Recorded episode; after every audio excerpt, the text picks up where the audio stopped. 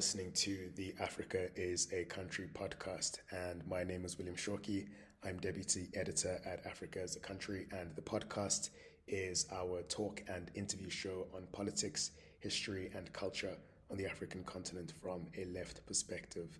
Please subscribe to us wherever you listen to your podcasts and give us some feedback. Tell us what you like, what you don't like, who you think we should interview next, and we will integrate whatever you say as much as we can.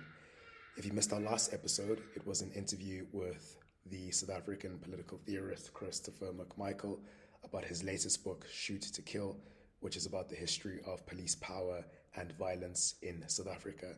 And the interview you're about to listen to is with Zachary Levenson on his new book, Delivery as Dispossession, which is about the politics of eviction and housing occupations in post apartheid South Africa. Enjoy.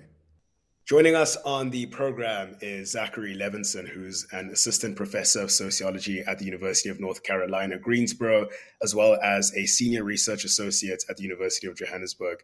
His work, which combines political and urban sociology, has appeared in Qualitative Sociology, Urban Studies, the Journal of Agrarian Change, and International Sociology, among other venues. And he contributes a lot of public writing, including for Africa is a Country. So it's great to have him on the program today. And the reason he's joining us is to talk about his latest book, which is titled Delivery as Dispossession Land Occupation and Eviction in the Post Apartheid City, which came out this year with Oxford University Press. And it is about the politics of housing in South Africa. Zach, welcome to the program. Hey, great to be here, Will. Thanks. Thanks for having me.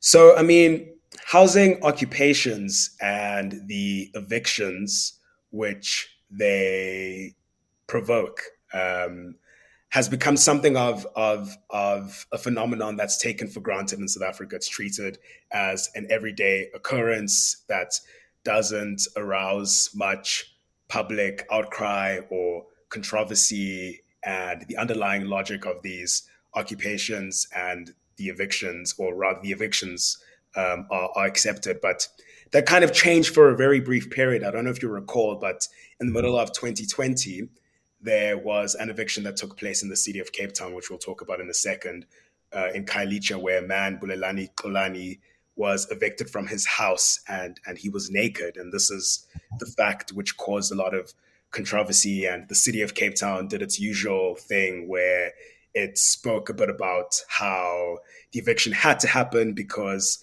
the land was being illegally occupied, and this was land that was earmarked for for public housing. Um, and again, it was a very strange episode because a lot of the controversy was to do with how the eviction happened rather than the eviction itself. So this is all a lead up to the question of for for an international audience who might not understand how evictions work in South Africa, why they're a regular occurrence, and how the state tries to justify them. Could you could you talk briefly about evictions in South Africa, uh, evictions in the city of Cape Town in particular, where, which is where your research is drawn from, um, and and how the South African state justifies these evictions? Because often it's it's a case of people occupying the land, doing nothing but simply living there.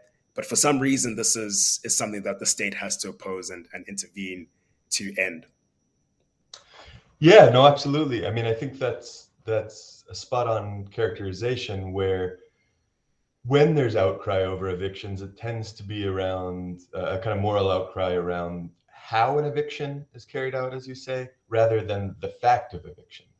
Um, and and you know, part of the problem is that if you were to ask, all right, what is the scale of this problem, or uh, there isn't publicly released data coming from the Department of Human Settlements on a national level, or let alone on a on a provincial or municipal level.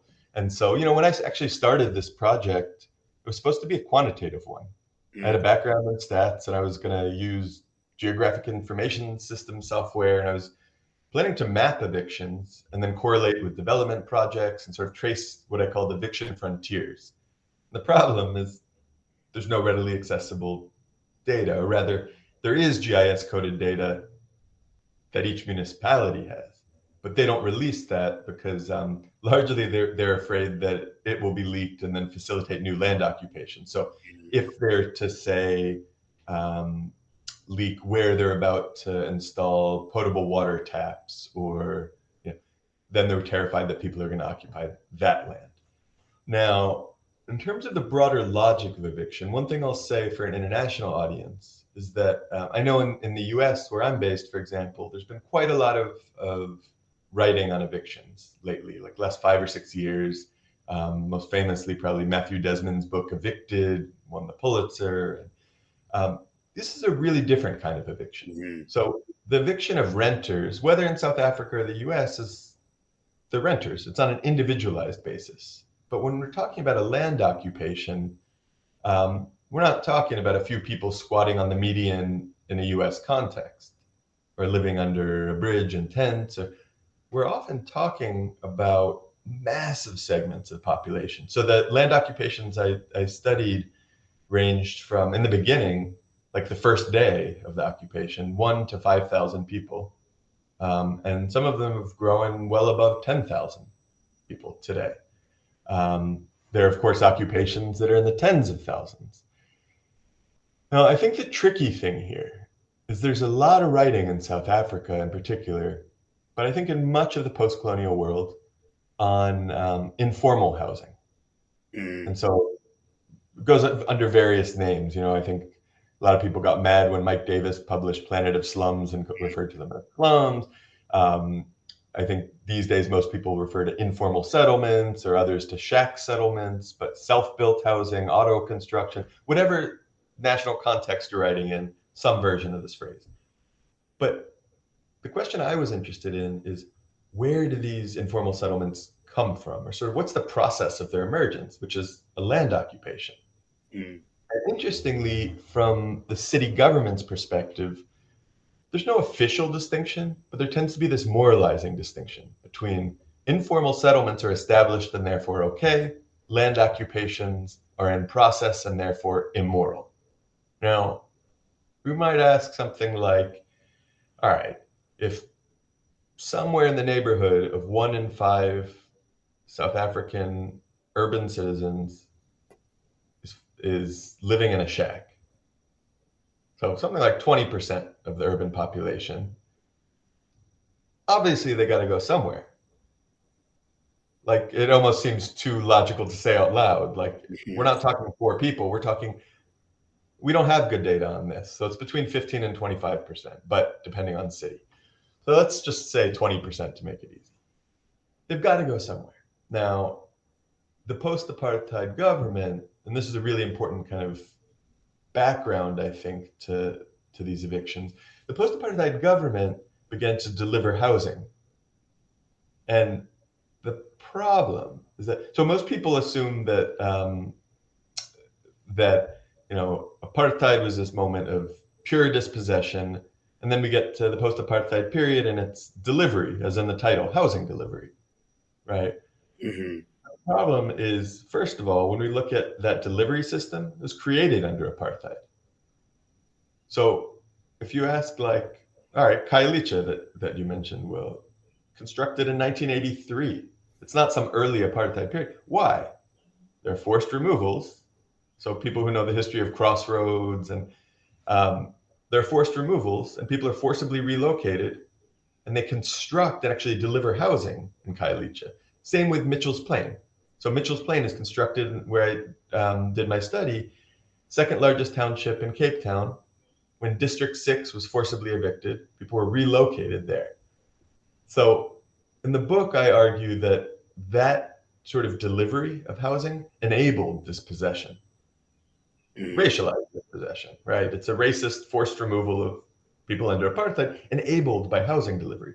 Mm. And it kind of flips, I argue, after apartheid. So instead of saying it's just about the government delivering housing, and they did deliver housing, four million formal homes, um, and that's you know nothing to sneeze at. Um, I can't think of a, a, comparable housing delivery program other than there was one in Brazil until uh, the coup that forced out uh, Dilma Rousseff when Temer was in office. Then they ended their housing delivery program. Who knows? Maybe Lula will bring it back. Mm. But um, so you have the delivery of all this housing. plays out in a really interesting way. I argue in the book that eviction or what I call dispossession, that dispossession enables delivery, or so housing officials think. And why why is that? To ask a question about that, because I think I find it a very fascinating point because the the important political context which gives rise to these housing occupations is the fact of the post-apartheid state's uh, incapacity to deliver housing at pace with the need. So the need has started to outstrip the state's ability to, to deliver these houses. And what these occupations effectively are is people becoming responsible for their own housing, almost accepting that they are unlikely to receive accommodation from the state. And so they'll take it upon themselves to provide their own shelter. And one would think that a state which is undercapacitated, which uh, has limited resources, would, would embrace this. And this would conform with the logic of, of neoliberalism, where the responsibility to access essential services is outsourced to the citizen and um, devolved from the state. Um, but that's not the case in South Africa. And as you've just said now, the, the, the, the view from the state is that these occupations are an obstacle to their ability to, to deliver houses. How does, how does that end up? Yeah, it's weird. And, and I want to be really careful with the language. I mean, I think you're spot on here that this is, you know, self provisioning is, I mean, it's almost textbook neoliberalism to the point where the guy who wrote the textbook, the Peruvian economist Hernando de Soto, advocated just this land occupations and then government basically uh, undercapacitated or incapacitated um, post colonial states should then title that land and then people own something. And what happens in South Africa, and I mean, I was looking at Cape Town, but it, but I also did a little work on this in Durban and Johannesburg, and it's pretty comparable. What ends up happening um, is that yeah, so the government is delivering houses, mm. but they can't possibly deliver. You know, it's if the idea is to remedy essentially the forced removals of apartheid through housing delivery the scale is enormous. And so the problem then is that they don't have, as you said, um, really uh, sufficient supply. And so what winds up happening is that there's a waiting list. And this, this waiting list also dates from the apartheid period, but it used to proceed far more efficiently. You know, I'm not one of these who's like, not into apartheid nostalgia or anything, but but there is this um, discourse that you often hear about well, housing delivery proceeded in the late apartheid period in a better way. And what what ends up happening, and you know, I don't want to glorify or romanticize that. It, that's partially a misremembering and partially a kind of romanticization. Mm-hmm. But what I'll say is that um, in undersupplying housing and not being able to keep pace with um, with the scale of need, you wind up with an enormous backlog of housing. And when you look at the backlog year to year on a municipal basis, so looking at each municipality, often it has remained constant, if not increased, since the end of apartheid. So, you know, in a sense, it's uh, an impossible task. Um, and it's not to say it's not difficult from the state's perspective. But, and here's the, the important caveat in the meantime, and what is this meantime, I should say? in this meantime, when people are on the waiting list, people should wait patiently, they're told. Now, how long is this? On average, the Socioeconomic Rights Institute in Johannesburg estimates now in Cape Town, the average wait time is 60 years, six zero. Well, the average life expectancy in South Africa is just over 60 years. So that's not going to work for obvious reasons. And so what do people do? They occupy land in the meantime because what other option do they have? Now, where this is seen as a threat and why it prompts eviction is that housing officials see the, these new land, you know, and I'm being a little reductive here and talking about housing officials in general instead of naming one or something. But but in shorthand, let me say housing officials see these new occupations as an embarrassment because they're supposed to be resolving infor, uh, urban informality through housing delivery.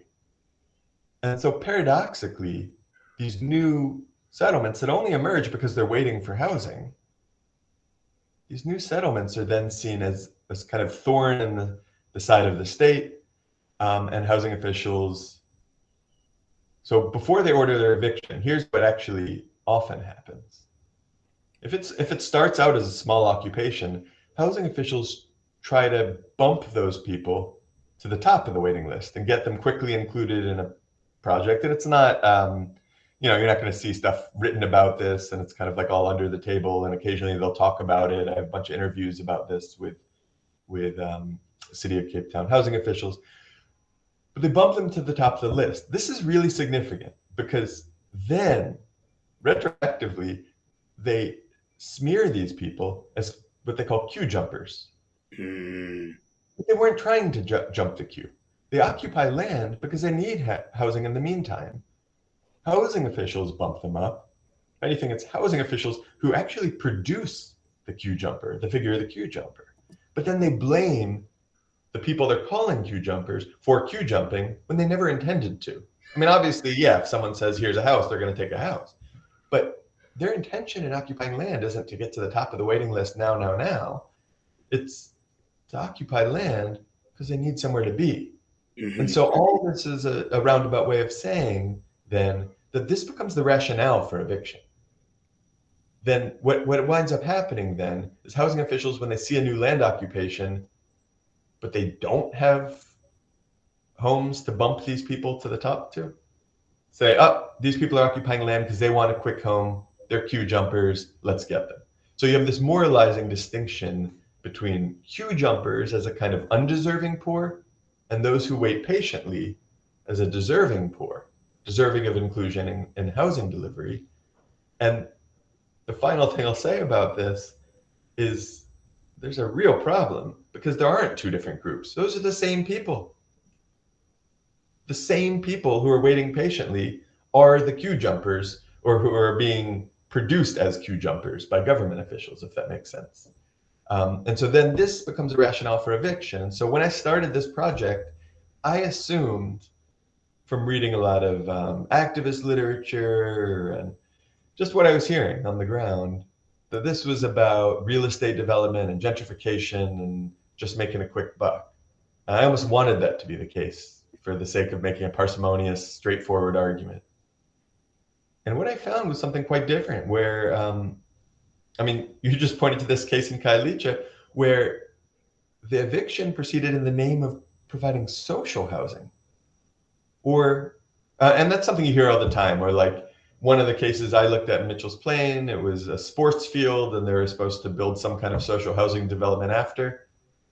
It was evicted nine years ago. Nothing is on that land. I go back every time I'm there. Mm-hmm. Um, yeah. What's What's fascinating? Yeah, there's a lot that that I want to ask now, but and I want to get to to the particular areas that you look at. But thinking about how housing occupations are rendered in the perceptions of the state as as groups of people seeking accommodation and seeking it impatiently and then they get bumped up the list and retrospectively portrayed and slandered as as queue jumpers.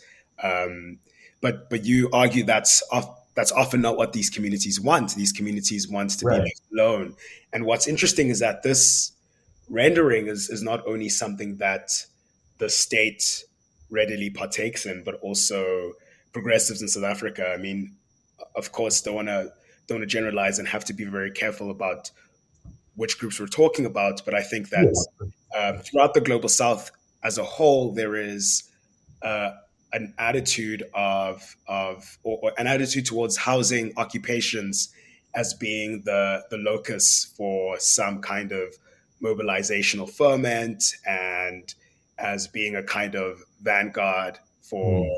urban housing struggles, but and I mean this is this is where I think your book is really interesting. Is that on the one hand, um, you argue that the the political objectives that these groups seek is to be left alone, which at face value doesn't really seem like a political objective because it doesn't indicate an, atten- an, intention to sort of enter the political arena and contest for power and shape urban housing policy and so on and so forth.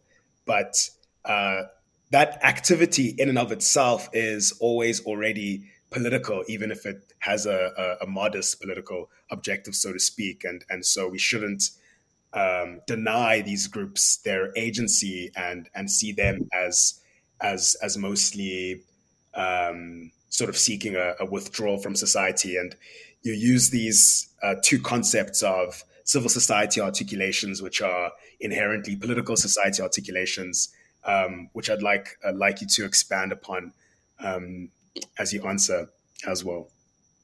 Great. Yeah. No, I mean, I think this is a really important point here. One one reason I wrote this book and got into this stuff in the first place was a kind of um, you know i was a little dissatisfied with the way that i was seeing land occupations and really urban struggles in general covered in south africa um, both you know broadly by the left and um, in academic research and i think there's this almost overemphasis on formal social movements and it's not to say that i don't think people should study them of course they should but I think land occupations were imagined as kind of like all proceeding in the way that Abahlali Basemjondolo proceeded in its heyday or something like this. Mm-hmm. Um, in practice, I mean, if, if we're talking 20% of the urban population living in shacks, it's a pretty mundane affair.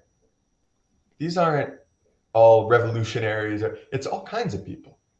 Um, now, what I will say is that um, what I'm not what I'm not saying here is that it's not an important act, and I do think politically, um, land occupation is a crucial project. It's really, I think, you know, as much as there is a talk, there's talk periodically, especially a couple years ago in Parliament around expropriation without compensation, and um, I mean, if you think about the lack of of land reform after apartheid that today when when if when I ask housing officials why don't you build social housing closer to the city center? Why is it always either or rendering the geography of apartheid permanent by turning shacks into houses where people were were forced under apartheid, or they're further peripheralized to anywhere from Atlantis to Blue Downs and in, in the case of Cape Town, or I mean, you know, comparable in, in Joburg when you think about people being moved to the far stretches of Ekurhuleni. And um, now,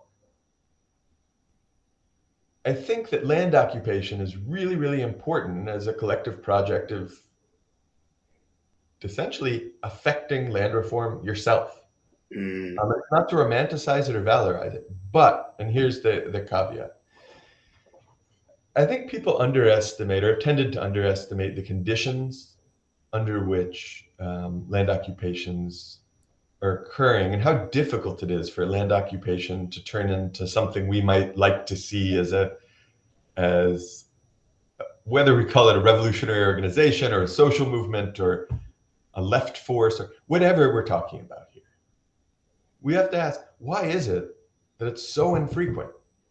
um, to the point where um, even some of the better known groups, or when you know, I remember a couple years ago reading about one one um, uh, one of the two factions in Abahlali going into the DA and forming this alliance, and weird, right? Well, why are they doing that? And why are land occupations playing out in this way? This is the civil and political society stuff. So in the book, I draw on, on the work of um, the Italian Marxist Antonio Gramsci, and talk about, you know, he has this concept that's thrown around a lot, and I tried to hegemony, and I tried to show what it looks like in practice.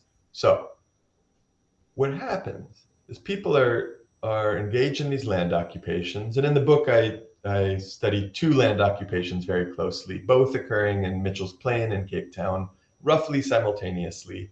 Um, one was just after the other. And when people occupy land, they want to be left alone. They're not occupying land to communicate with the state, to make a demand on the state, to ask from the state. Sure, you'll find people who are doing that. I'm not suggesting this is every land occupier ever. But by and large, people wanted to evade the gaze of the state and be left alone so they could build in the meanwhile as they're you know on the housing waiting list. What winds up happening pretty soon, the state shows up. So first contact is going to be with the anti-land invasion unit, which people imagine as like um, some military force, but actually in Cape Town they're not allowed. It, it, it varies by city. So in Cape Town they're part of the Department of Human Settlements. In Joburg they tend to be uh, they tend to contract private security firms. Durban, it's a combination. But in Cape Town, where it's part of, of the city government, they can't forcibly remove anyone. So it's kind of like a monitoring organization, and then they work with with SAPS, the police, who show up, and they do they're the the pure repressive arm. So the two of them are working together, and then pretty soon it it winds up in court, and then you wind up with this. And I trace this in the book. These kind of interminable, um, you know, it's just one court date after another, and the dates proliferate, and of course court is in town. And so people figure out how you're going to get from Mitchell's Plain by 8:30 in the morning to the High Court on Long Street in downtown Cape Town, um, which it's a schlep. You know, this is no quick little thing.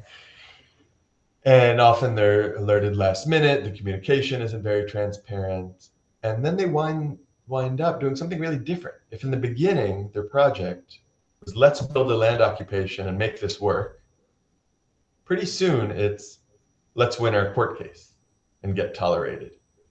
Um, and so this is important because it shifts focus from something we might imagine like a social movement, but it's a little different than you know the classic way that sociologists have talked about social movements is as these organizations making demands on the state. Here, if that's a social movement, it's not really a social movement then. It's people who are without the mediation of the state appropriating land, taking what they need and using. Mm. And so, in and of itself, I would say it's not a particularly, yeah, I think it's great, but it doesn't mean it's a revolutionary act in mm. the sense of if we want to say, now, the experience of repression is. So, the number of people and land occupations that I've encountered that didn't even finish elementary school, but now identify in various um, various revolutionary groups, um, from Marxists to Black nationalists, all sorts. It's disproportionate. Why? Well, they're forced to organize. Mm. Every day they're dealing with, with the police. Every day they're dealing with the courts. They're forced to organize. Mm. And, and to, to, start talking about, because um, you mentioned earlier that the the conditions to organize are incredibly adverse, and mm. that explains why the politicization or the further politicization of these movements happens so infrequently. To talk about those conditions and, and which factors influence successful organization to unsuccessful mm. organization, bearing in mind that, as you said, the objective ultimately is to be left alone and to evade the gaze of the state. Uh, I want to jump into the two areas that you look at.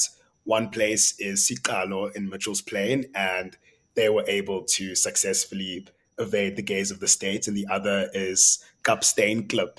Um, and these two communities undertake different organizational strategies um, and, and ones which um, thereby shape the, the various degrees of success that um, that they achieve. Could you could you talk a little bit about these these two places and and what happens to both of them, and what are the factors which swung one in in the direction of success and the other in the direction of of eviction?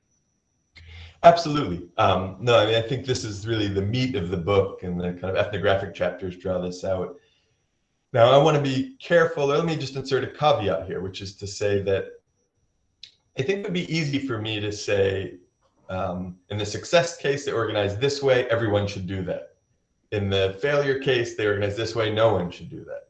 In the book, I talk about not just those as strategies, but why those strategies emerged and that those have histories too. So mm-hmm. part of what I'm trying to do in the book is to say, instead of thinking about the state as something that evicts from on high. Instead, say how the state sees populations. So, you know, James Scott has that famous book, Seeing Like a State. Well, how the state sees, they see populations, but populations aren't just there. We can't naturalize them as features of the landscape.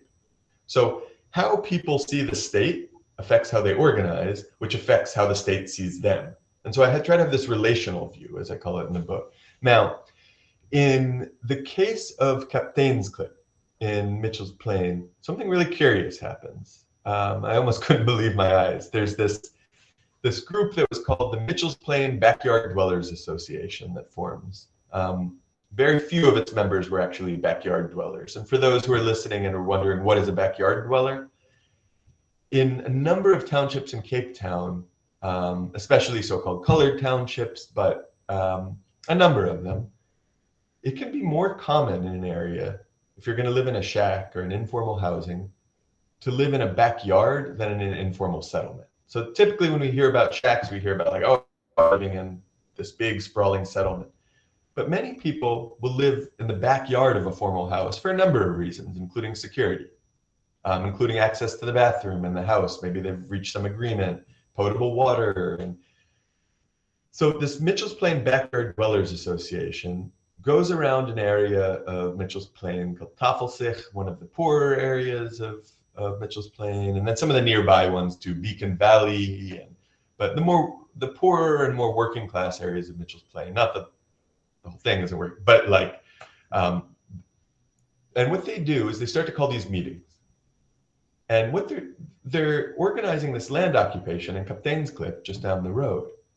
Um, they're viewing it in a really specific way. They are, or rather, I should say, they're articulating it in a, spe- a specific way. They're putting it forward as if this group, the Mitchell's Plain Backyard Dwellers Association, is giving out plots of land to people legally. So they're distributing plots of land. And Mitchell's Plain Backyard Dwellers Association, as it turns out, was a front group for the African National Congress, the ANC. Mm. But even leaving that to, you know, that's why they're operating here. They're trying to move to, to basically create an ANC outpost in solidly, Mitchell's Plain is solidly Democratic Alliance territory. So in a rival party's territory.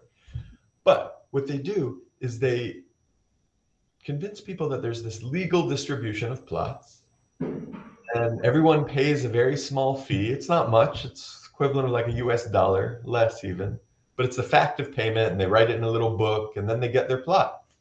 And everyone shows up that morning, and they think they're they're on their hands and knees doing, you know, earmarking their plots, and some of them are like putting bits of string around to say like this is my property, and I mean really proprietarian logic about the whole thing. Um, and that occupation and it has to do with how it was articulated. Now think about it. People are coming from backyards which are rather atomized by definition. Mm. And so when they emer- when they come and they see this is the distribution of individual plots of quote unquote private property, which isn't a legal title, they organize in one way. In the book, I call this following the um, the philosopher Jean-Paul Sartre. Uh, he calls it a series or serializing a population, basically atomizing. Um, he uses in the book the example of people waiting in line for a bus. They're together, but they're acting simultaneously, but not collectively. Mm. And that's what this occupation in Kapteinsklip was like.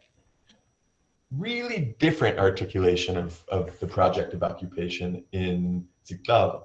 So in Siqalo, what happens is you have people who first, they're not primarily backyarders. They're people who are organizing in um, a large informal settlement next in the next township over to the west, Philippi.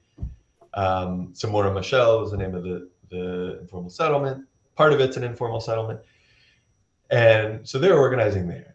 They have a long history of encountering the repressive arm of the state, the police. So as they've built shacks in um, the kind of interstices of Samora Machel, um, they've faced police over the years. Also, a number of them had histories in the anti-apartheid movement. Um, some of the older folks were real organizers, and especially in, in the mid 80s. I mean, if you think about the UDF is from Mitchell's Plain initially, or if we think about maybe you don't like the UDF and you prefer the National Forum and that whole tradition, and mm. think about what percentage of early contributors to those debates are coming even from Mitchell's Plain. It's a real history of anti-apartheid organizing there.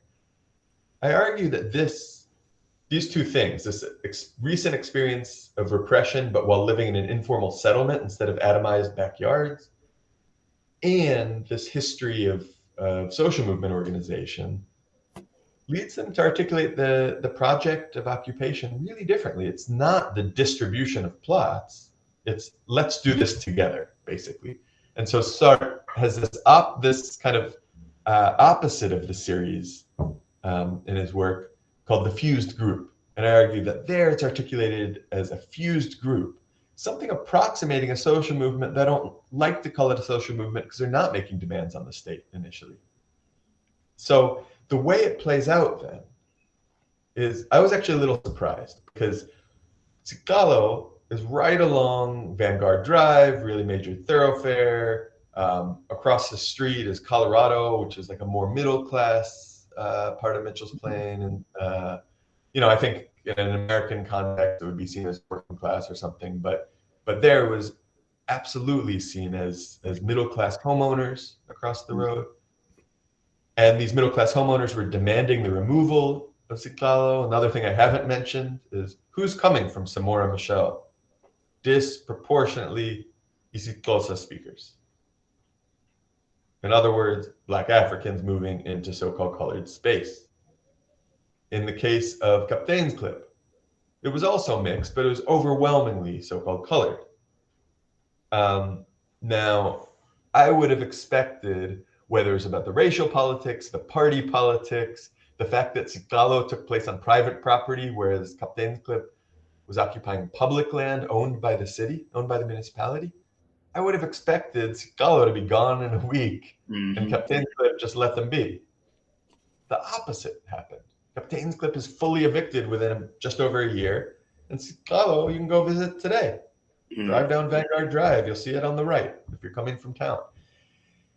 Um, Why did that happen? Because it's, I mean, I was also quite surprised by by that finding, um, because as you as you just said, one would expect that the group which is mobilizing to become a more or less coherent uh, political force is the one that's going to appear as more threatening to the state and the one yeah. will provoke a much more heavy-handed response from the state whereas the group which is acting with some uh, political proximity to the state already um, is is kind of uh, connected to um, to the machinations of, of the municipal government, the, the group that is um, organizing on uh, or, or assigning people to, to, to plots on, on public land.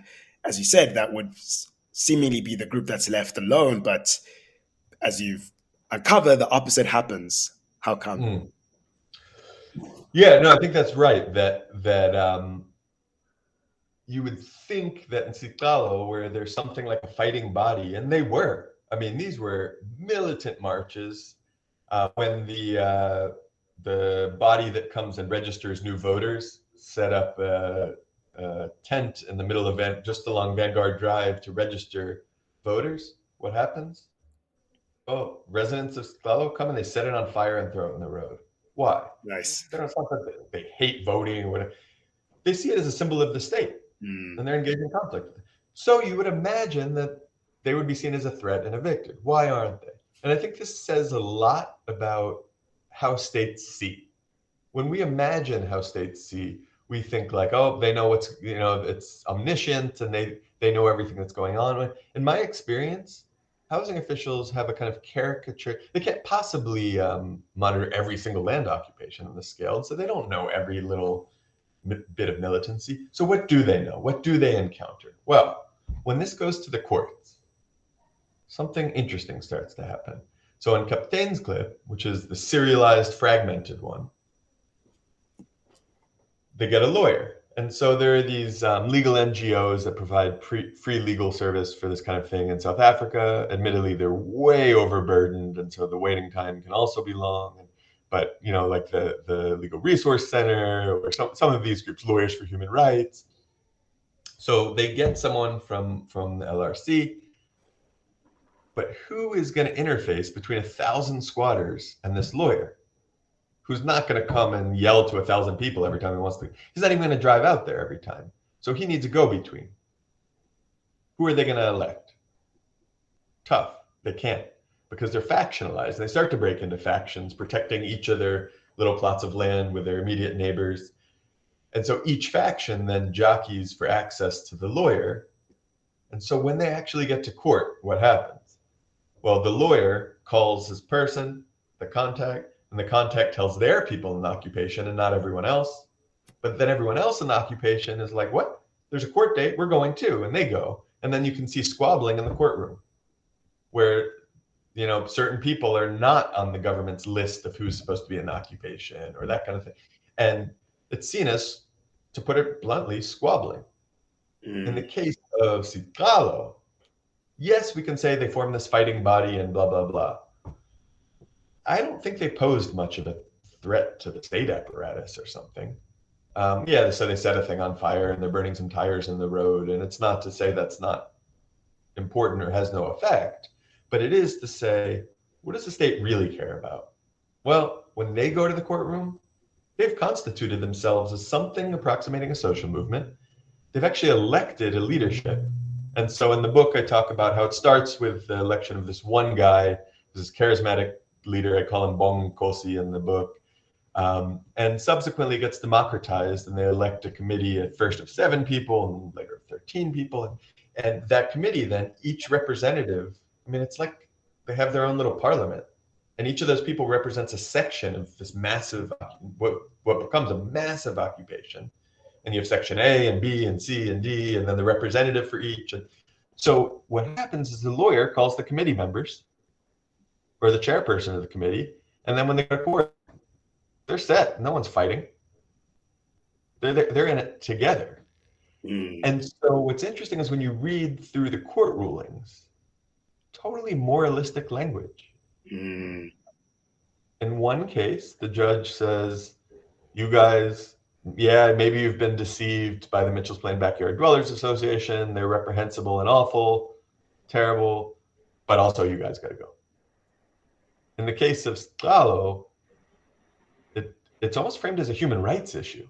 Mm-hmm. Like, where are these people going to go? And now there's too many to do anything.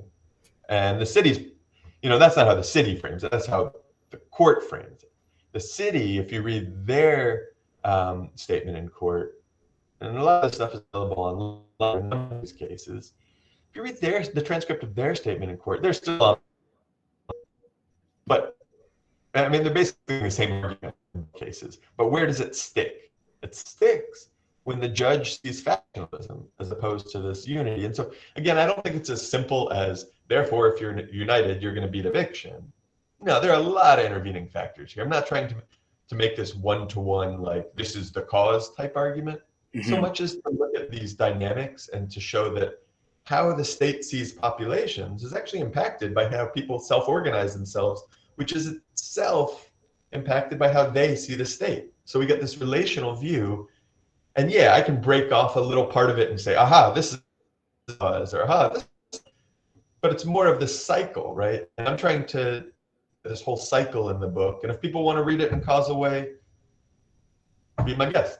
But I don't find that as interesting as looking at the broader dynamics of how the state envisions these populations, which really explain you know, and, and the last thing I'll been been rambling. And the last thing I'll say here is that I just expected this to be some kind of like real estate state. that targets based on profitability and evicts people and and what we're seeing here is less an economic dynamic than a political one mm. which doesn't mean it's not a capitalist state or no of course it is it's very much a, a capitalist state but this is what really irks me when people talk about you know there's this long-standing debate is is south africa after apartheid neoliberal and like side speaking Nattrass and um, Adam Habib.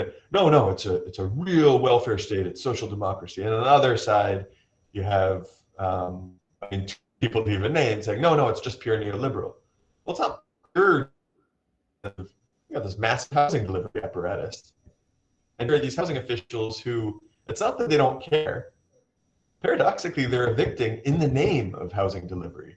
Mm-hmm. They think you know, I was hoping to find some like monsters that I could then write some easy book about how terrible they are. Um, and that's not what happened. It's not what happened. I think this idea of is it neo, this question of is it neoliberal or or social democratic welfare state? It's both at once and has elements of, of the two sort of articulated together, and we need to, to figure out how that there, therefore um, impacts popular politics because we can't just imagine like I don't know. I think it's uh, I don't think it's particularly strategically useful when we say like the left should organize in you know, such and say without thinking about the terrain upon which they're organizing.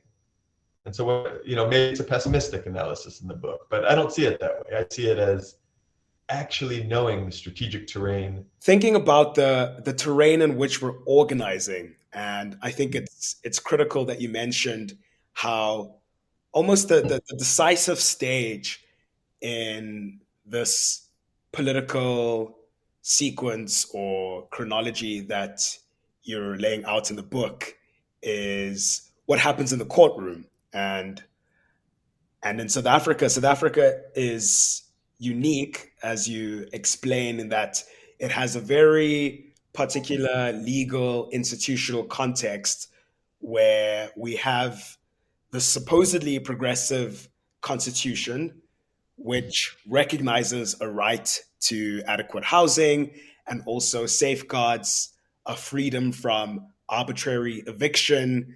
But that's not so straightforward. And hmm. so it's up to the courts to interpret exactly what that means. And so that's when these occupations are, are brought to the courtrooms and and these adjudications are are made. Could you talk uh, a bit about maybe lay out firstly that legal institutional context, um, which results in, uh, as you as you say in the book, the judicialization of politics or the judicialization of of resistance, um, and then how does it become the case that judges who are brought on to to referee these disputes uh, are always in search of, um, to put it crudely, almost uh, an example of a, of a deserving poor, so to speak. So, as you were saying just now, they will often, not always, but often decide in favor of of um, occupiers who appear unified, cohered, um, and harmonious, and and they interpret occupiers or occupying groups that are beset by factionalism and and and and political squabbles as as disorderly um, and opportunistic. So, uh, you talk a little bit about how those perceptions come about um, and how they become so influential, so as to have a bearing on on how these um, cases are, are adjudicated in the courts? Oh, great set of questions. So, starting with uh, the the kind of legal institutional framework. So the um, the 1996 Constitution, first post-apartheid, um, in its Bill of Rights, has a Section 26 that guarantees the right to housing, um, though of course it qualifies this right that, uh, and it talks about um, the state needing to progressively realize this right, meaning the state has limited capacity And so the courts can then determine when is the state um, you know, working to the best of its ability to deliver houses and when does it need to try harder, you know, to put it kind of bluntly here. But this um, section 26 requires that everyone have access to adequate housing. And then there's a second part that says, or the state has to at least try to make that the case. And then a third part that prevents against arbitrary eviction. Mm. Um, now, first, I just wanted to note how interesting it is that the two concepts in the book, delivery and dispossession, are here in a kind of couplet in section 26 of the, of the Bill of Rights. Right? About eviction and the part about housing delivery, giving access to housing. Now, when people are evicted, it's not like the government can just come in and at will and do, um, but were people to know their rights and get a lawyer involved and whatever else, they may be able to beat it. Um, the way it normally proceeds, and this changes on the basis of, of the constitutional court case law, but the way it normally proceeds is the government needs to offer what they use as accommodation in the case of eviction. So let's say they want, um, case of Kapteinsklip, let's say they wanted to evict those people. They need to offer them housing, alternative accommodation. What is it like? Well, they were offered a spot in Blikkiesdorp, uh, the temporary relocation area, essentially a government-run refugee camp um, out in Blue Down. I mean, sorry, out in um, Delft in Cape Town, far on the periphery, and no one wanted to go. So I interviewed a couple of the people who were the, all the other hired see the area. Um, they were brought there by by someone from the Department of Human Settlements, and they told me that when they asked, "So where's the school?" Um, I pointed over there. It's over there, and they're like, "Well, we can't see the school." And he's like, "Yeah, it's a little down the road." Um, and when they got there, residents were telling them, "Don't move here. It's like uh, it's too violent, and you don't understand how it works here." And people people were terrified, and so they turned down the Blikkiesdorp option in this TRA, this temporary relocation area, because they turned it down. That was their offer of alternative accommodation. They are therefore legally able to face eviction. So, you know, it's progressive insofar as it requires the offer of alternative accommodation and is supposed to prevent it against eviction, but it winds up happening these notoriously stigmatized TRAs, temporary relocation areas, Cape Town and, and Joburg, they call them transit camps. Every city has some version of this. Um, where then if the city or the municipality makes an offer um, in, mm. for a spot on that TRA, they are therefore subject or can be subject to eviction. Now, when it gets to the courts, um, and this is what I call uh, drawing on um, an old piece by the the uh, where they they coined this phrase judicialization of resistance and I mean sorry judicialization of politics. But the way I talk about it in the book is as if all of this politics begins as organic class struggle politics demands uh, or, or like a, a, attempt to to retake the land gets kicked up to the judicial pretty squabble in a courtroom. Not really different character politics. Now, when it comes to why would then a judge automatically reverse moralizing rhetoric? Because they do. I mean, again and again, you see it. I think so much of it has to do with this belief in the figure of the queue jumper. Not understand that the queue jumper is a figure produced by the state, mm. produced by housing officials. Instead, truly believing that they're opportunists trying to undermine what they view as the welfare state. So, this notion that there's a kind of social democratic delivery apparatus that's a key component of the uh, post apartheid state. And when you think about it, I mean, even early on, the ANC articulated the project of, um, well, really its own legitimacy in terms of housing delivery you know, Mandela was talking about a million homes in the first five years. And becomes really, really central to the project of, of creating the post-apartheid welfare state. Mm. Um, and so, insofar as judges see people as undermining that that um, state, I think it turns moralistic when they start to to describe them as ungrateful, mm. and will say something like, "What you have? Uh, Section 26 guarantees you access to housing and freedom from eviction." Not realizing that people don't have housing and are currently facing eviction. Um, but in that that kind of abstract guarantee is read as part of this progressive welfare state, and you ungrateful people are not to make it work. You're therefore under state. And so I think many of them, you know, as much as I, but slightly differently, um, I think ultimately what it is is that they view the delivery apparatus as this um, benevolent. And insofar as people are challenging functioning of that institution, they want them gone paradoxically in the name of protecting the delivery apparatus. And therefore they protect the poor. So I think it's something like that. Mm. Mm. I think yeah, that's yeah, I think that's that's really really useful. Um, and I want to maybe maybe and, and and to draw the the conversation to a close. You you spoke about how this this book is not a, a handbook for for how to organize, and in in talking about Siqalo vis-a-vis Kapteinsklip and the relative successes and failures that each occupying movement faced. You're not sort of saying this is what leads to success and that's what leads to failure. But I think what's useful about the book is that it draws out the the different dynamics which lead to um, surprising results. And um, I know he's a he's a collaborator of yours as well, but uh, I think your book pairs well with with Marcel Paret's um, Fractal Militancy, which came out recently. And if, if if listeners want, there's a there's a great review of of the book by uh, Ben Bradlow in Africa is a Country, and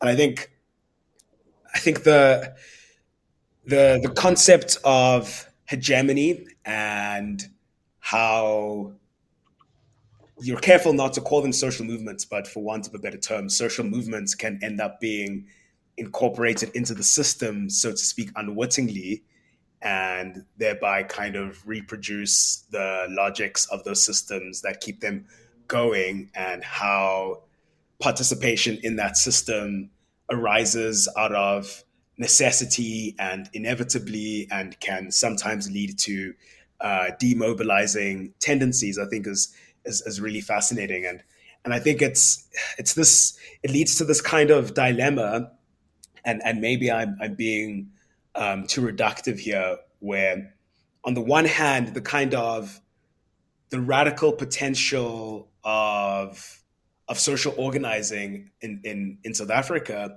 often stems from having distance between the group in question and the state, because that's when you kind of avoid all of the efforts at capture.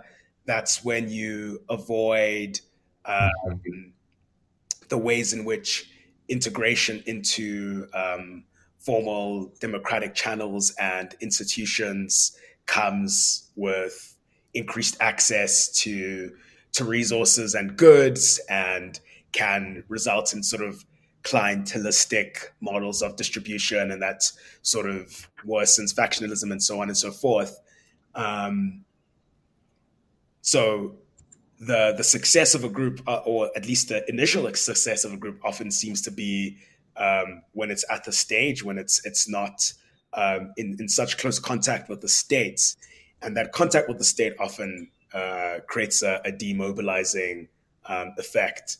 Um, but in order to kind of advance political projects further in South Africa, as you point out, um, they often are in and around contestations with with the state, um, and you talk uh, greatly about you know we shouldn't think of the states as this co inherent actor that just imposes on passive populations, but as you've said before, um, are, are, shaped by how those populations present themselves, um, and and so that organizing becomes does have an important bearing. So, if we could, so if we could think about how we can sort of how a, a, a a, remobilized left in South Africa, which comes one day, inshallah, mm-hmm. how that left can can sort of begin to to encourage um, the politicized or the further politicization of of, of occupying movements um, towards the kind of militancy of organizations such as Abahlali, baseMjondolo in their heyday, or the anti-eviction, anti-eviction campaign in their heyday or the landless people's movement in their heyday, if you could build a, a, a movement of, of occupiers, if such a thing is possible, um, what would what would that depend on? Um, and I mean, you're careful not to to, to have prescriptions, but um, if you if you were to indulge in that, um, what would you say? Sure. Well, you know, I, it's really important have a kind of sober assessment of the trajectory of the movements that have already existed. And, you know, I, I think a number of the groups you've mentioned, I think there have been others that have been great, but to peter out for one reason or another. Um, sometimes it has to do with with squabbling over international funders or um, sometimes through engagement with the state and but but one really important lesson I think we can draw here is, you know, you, you I think the way you framed the question was to um, to ask about a kind of mass organization of land occupiers, mm. and I think I might even zoom out a little more um, and talk about, you know, when when I first started going to Cape Town, a group called the Housing Assembly had just launched. Um, uh, went to one of their, their very first meetings. And what was so interesting about the way that they talked about politics, I mean, it really stayed with me and I think influenced the book, is that they were less interested in building an organization of land occupiers or squatters or backyarders, but to actually take all of these various um, sort of, I don't know, sectional identities mm. and unite them into subjects of housing crisis. Mm. So those receiving shoddy RDP houses that are falling apart, those who are just on the waiting list, those who are occupiers, those who are renters, those who are in social housing. All these different groups are fragmented almost artificially. Mm. And so, one, to build unity, two, to make sure it's citywide. So, I think often what happens is you get like um, these organizations tend to have a home base and based, be based in one settlement or just a couple settlements. And I think it's really, really important to build um, democratic organizations in multiple townships at once, simultaneously, and have almost like branches that then report back to a general structure. And it's not that I think it needs to be this ossified structure per se, so much as it needs to be representative in that kind of way. Um, but more broadly, yeah, I mean, I don't think I can give a roadmap to success so much as to say, I think the thing that gets overlooked here is this moment that you point to of incorporation into the state project, which ultimately leads to demobilization. In other words, what begins we're militant and taking land pretty soon becomes, please, can you just let us stay here? Can we mm. get something? And they like cheer when they are allowed to stay here, which, and yes, it's a victory in that they're not evicted, but it's not a victory in that they're squatting on an open field, however many decades after apartheid ended, right? So, um, yeah, I just think this this strategic context of understanding how incorporation or hegemony really really important. That that kind of you know some might read my book as pessimistic, but I would say it's pessimistic so that it can be optimistic. In other words, I, I think if we want these movements to succeed, they need to know the terrain upon which they're operating. And if again and again, the stuff gets channeled into the courts and attracted legal battle, you know, from um, class struggle to class action, then it completely changes the character of the politics. And it, it no longer feels like popular politics. You delegated the politics to a lawyer who's doing the thing on your behalf and you get demoralized. And um, so I think it's really, really important also to build, um, uh, you know, at a basic level, an eviction defense network um, where occupiers are, are um, publicizing this stuff in addition to physically defending an occupation, but that can be hard because SAPS comes out with um, literal Casspirs and blasts water, you know, water cannon at people and fires rubber bullets. And this is like, it's quite violent.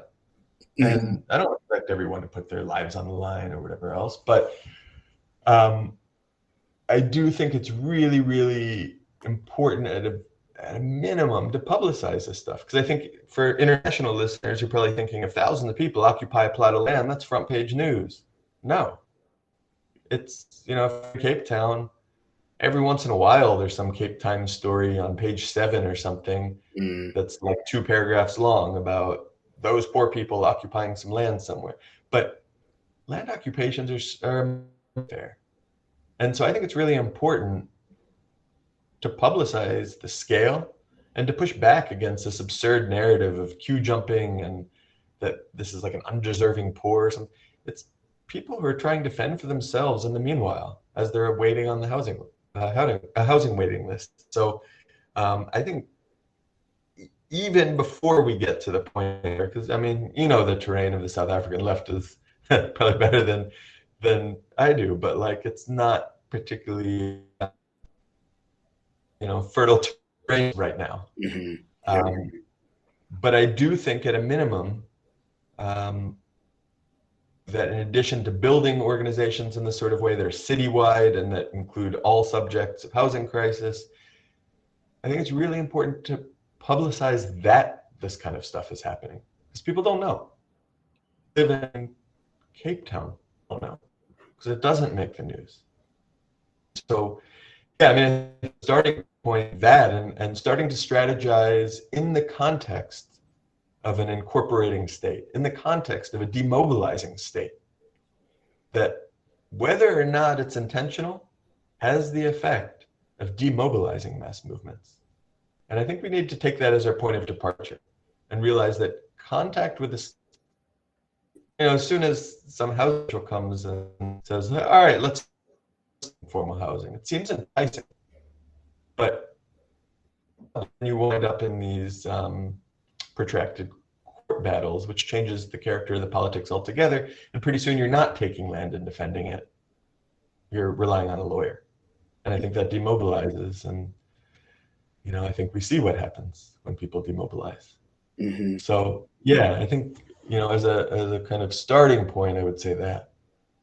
I think that's absolutely useful. And I mean, I, I appreciate, I think a, a, pessimistic analysis is, is always warranted, but to channel uh, Gramsci, who is a prominent uh, theorist in your in your book, uh, always striving for a pessimism of the intellect, but an optimism of the will is is a is a useful strategy to go by, and and knowing the the terrain, uh, but being prepared to to do the best we can within it is is always a good starting point as well. Uh, Zach, thank you so much for coming onto the program. A reminder of who I've been talking to. I'm chatting with Zachary Levenson, who's an assistant professor of sociology at the University of North Carolina. And we are talking about his latest book. It's titled Delivery as Dispossession, Land Occupation and Eviction in the Post Apartheid City, which just came out with Oxford University Press. Zach, would you like to tell everyone where they can get a copy of the book?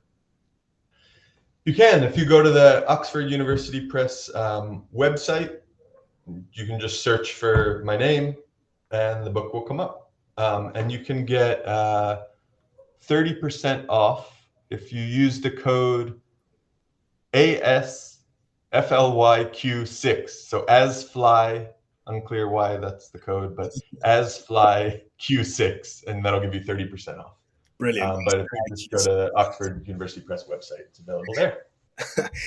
I, don't know why it's as fly Q6, but uh, the oddity of it make it easier to remember. So you heard it, and do get a copy. It's a, it's a fantastic book. Uh, and Zach, thank you so much for coming onto the program.